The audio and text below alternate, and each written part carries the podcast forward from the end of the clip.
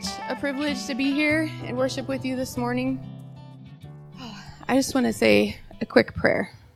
Lord, I just ask that you continue to, to be with us and make your presence known as we work through the word today. And if there are any confusing or disrupting spirits, Lord, that they would be silenced right now in Jesus' name. Amen. Okay, we have six verses in our main text today, which doesn't seem like a lot, but there's a lot to chew on, so I hope you're ready. We've been talking a lot about our new season of transition into one body, which resembles kind of the first year of marriage, right? Where we lay down our lives, our traditions and expectations that we had on our own and create a new culture and life together, right? In our leadership meeting this past week, we were seeking the Lord's leading on what the body needed in this season as we finish out 2021. And we were brought right back to Ephesians 4, the chapter on unity and maturity in the body of Christ. Specifically verses 11 through 16, which reads, So Christ himself gave the apostles, the prophets, the evangelists, the pastors, and the teachers to equip his people for works of service so that the body of Christ may be built up until we all reach unity in the faith and in the knowledge of the Son of God and become mature, attaining to the whole measure of the fullness of Christ. Then we will no longer be infants tossed back and forth by the waves and blown here and there by every wind of teaching and by the cunning and craftiness of people in their deceitful scheming. Instead, speaking the truth in love, we will grow to become in every respect the mature body of Him who is the head, that is Christ. From him, the whole body, joined and held together by every supporting ligament, grows and builds itself up in love as each part does its work. Like I said, there's a lot to chew on here. And I'm sure I won't be able to cover every possible aspect this morning, but I'm hoping what we do cover will be blessed. so the word in verse 12 um, for equip is the word katartismos. I'm not Greek, so I'm probably mispronouncing it but it means to mend, repair, make whole or perfect, of setting bones, mending nets, means to make something or someone, in this case, the sheep and the flock, completely adequate or sufficient for something. The basic idea is that of putting a thing into the condition in which it ought to be.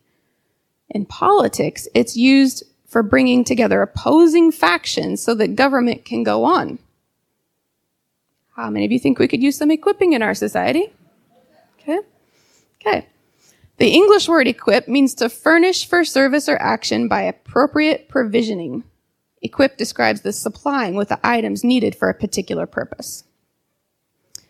With this definition in mind, our job of equipping will include corporate teaching, practicing what has been taught, prayer and worship, and at the individual and family levels, helping to mend and make new and help souls be brought together in the condition in which they ought to be, which is similar to what Bruce was feeling led to pray for this morning. We see the reason for being equipped as we continue to read. It's for works of service with the benefit of the body of Christ being built up, reaching unity in the faith and in the knowledge of the Son of God and becoming mature, attaining to the whole measure of the fullness of Christ. Sound good to anybody else? Yeah? Okay. Each one here is a minister and has been given specific gifts to help in this process of growth.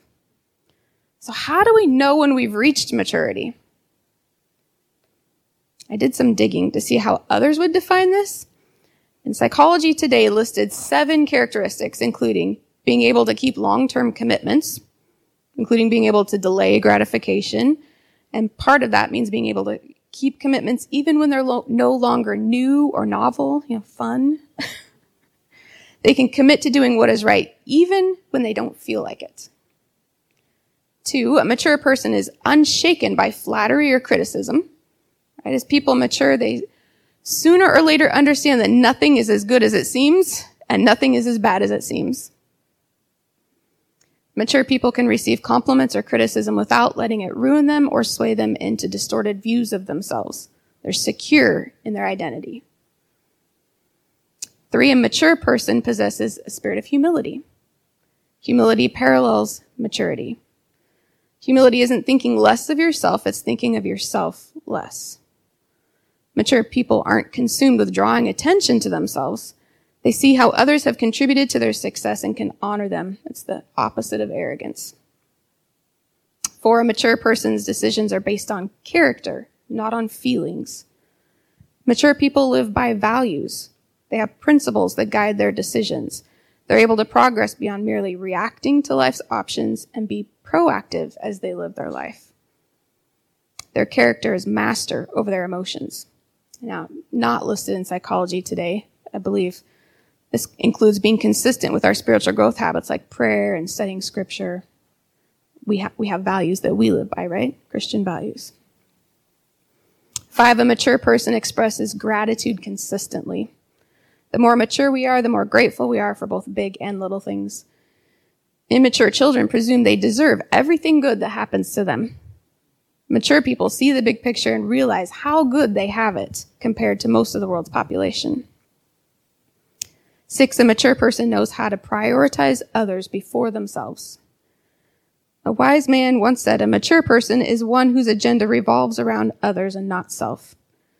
Certainly this can go to an extreme and be unhealthy, but a pathway out of childishness is getting past your own desires and beginning to live to meet the needs of others. Seven, and last, a mature person seeks wisdom before acting. This means they have to be teachable. They don't presume they have all the answers. And the wiser they get, the more they realize they need more wisdom. They're not ashamed of seeking counsel.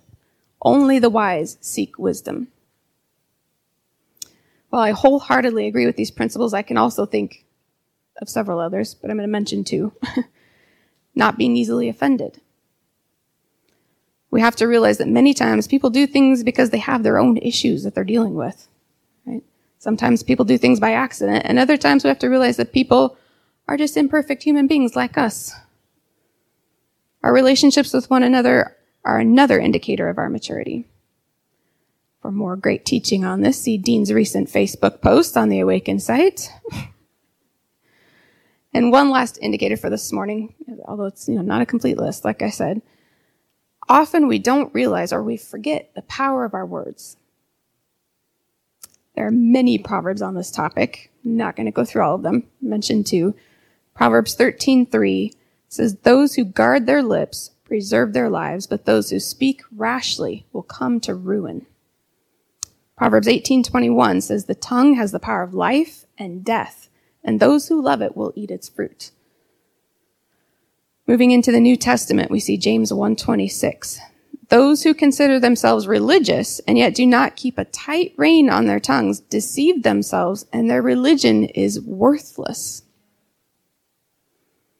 Matthew 12, 36 and 37 says, I tell you, on the day of judgment, people will give account for every careless word they speak. For by your words you will be justified, and by your words you will be condemned that doesn't make you stop in your tracks and raise some holy fear of God, I don't know what will.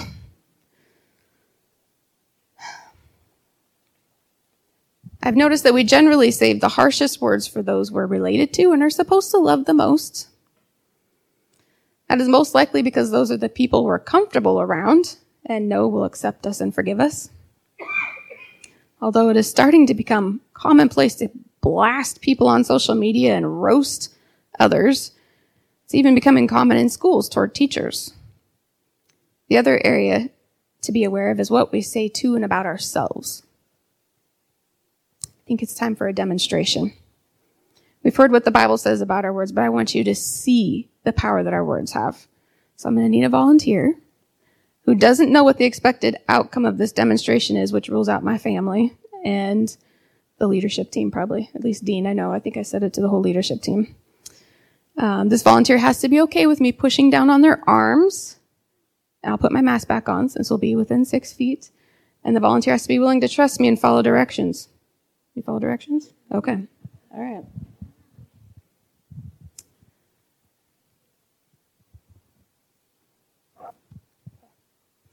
All right, I have to come down to your height. Um, so I want you to put your hands straight out, both arms straight out. I'm going to put my hands on your arms and push down. You're not going to let me push them down. Okay?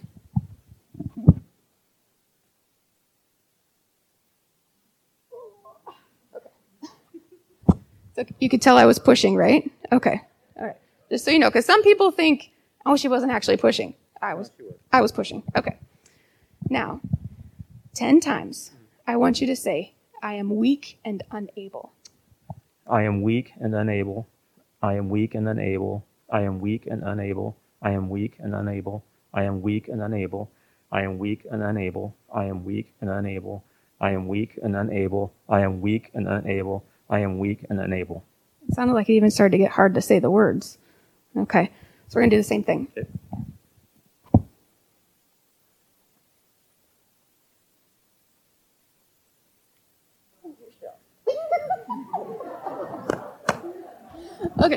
He's really strong, but could you tell? Usually they just go flop, but of course this morning he's going to hold him up.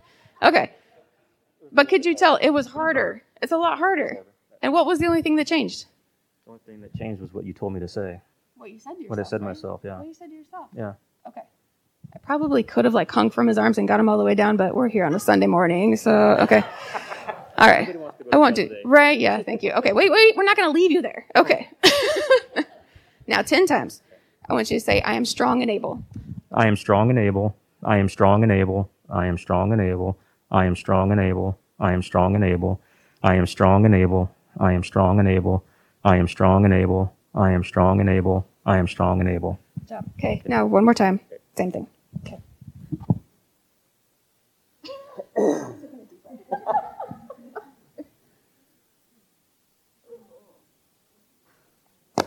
Okay. So that time I couldn't even budge. Okay. Thank you, sir. Appreciate it. Okay. Okay.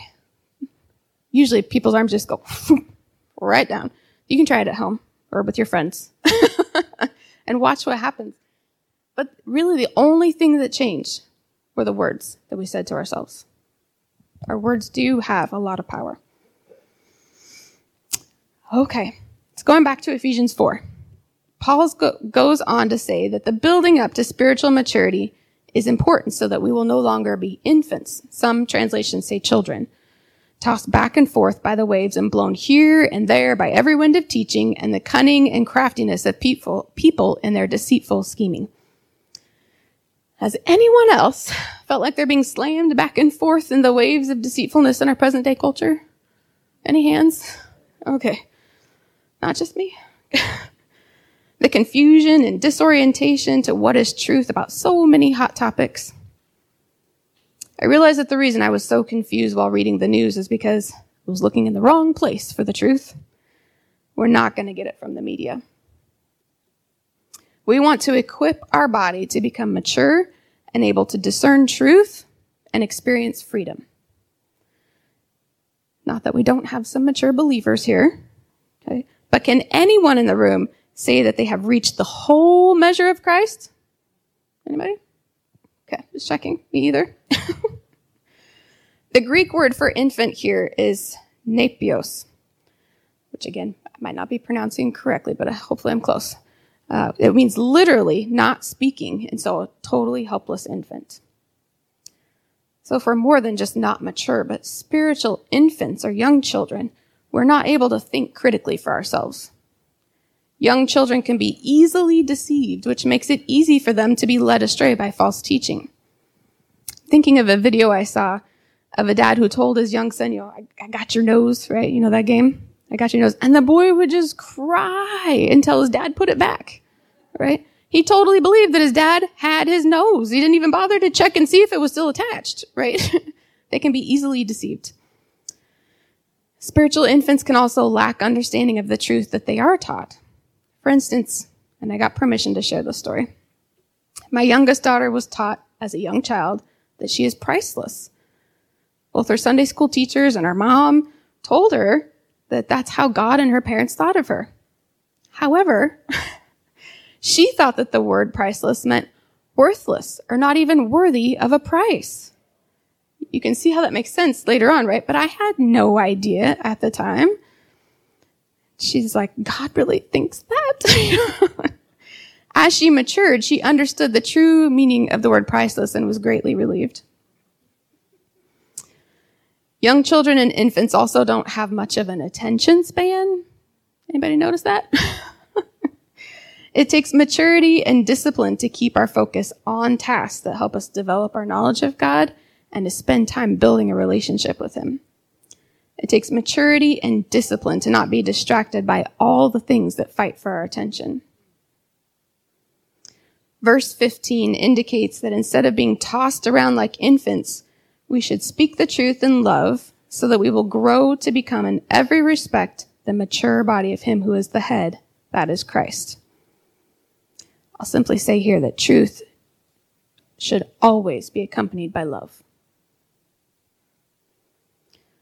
In verse 16, from him, the whole body, joined and held together by every supporting ligament, grows and builds itself up in love as each part does its work.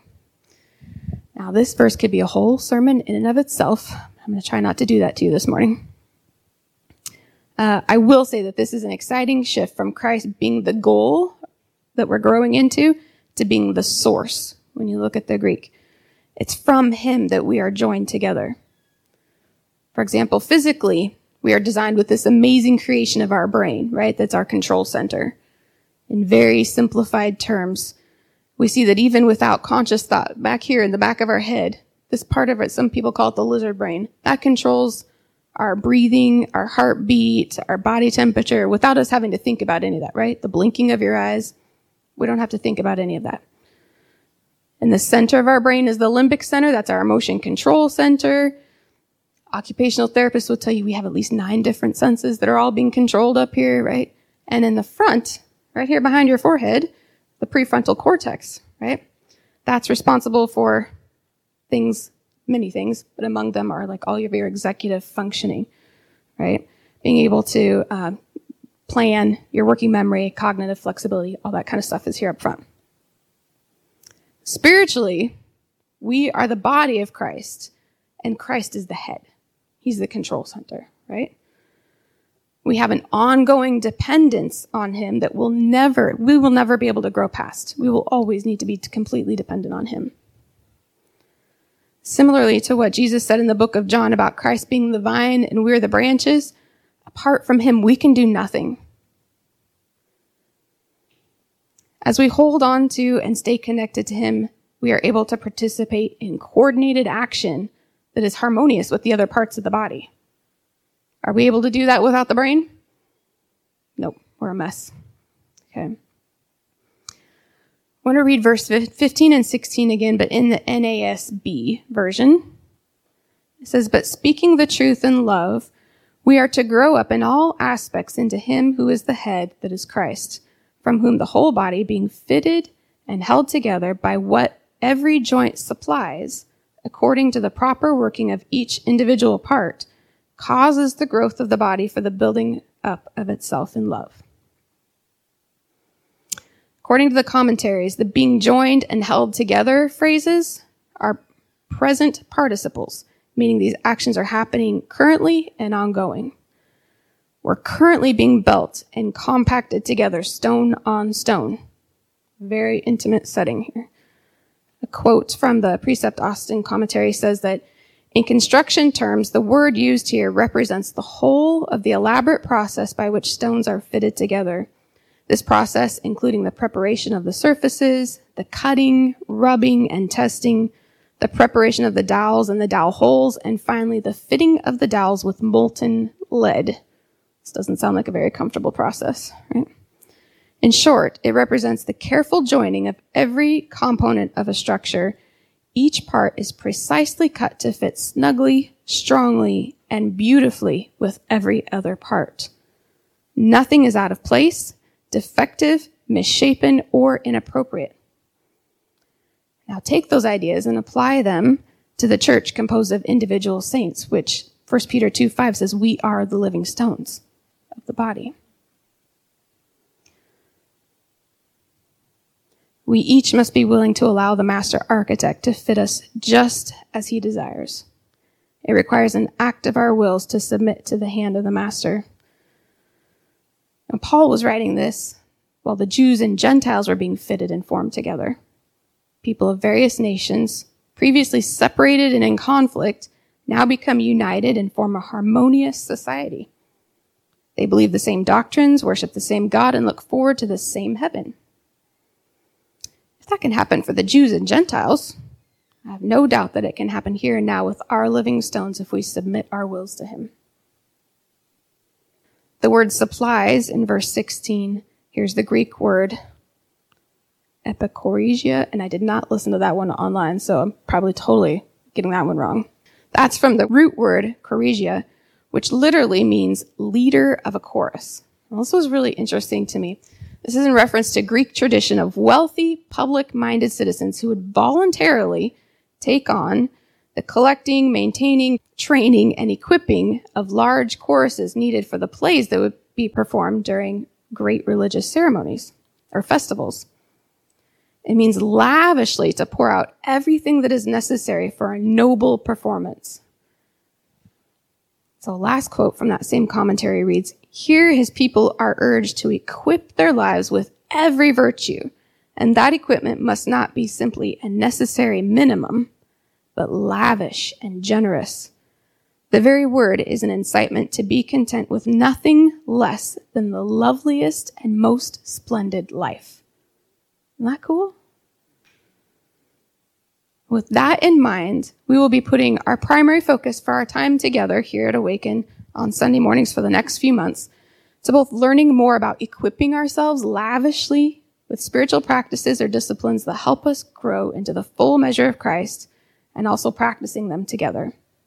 Go forth in the splendid grace and love of Jesus and live the loveliest and most splendid life. Have a great week.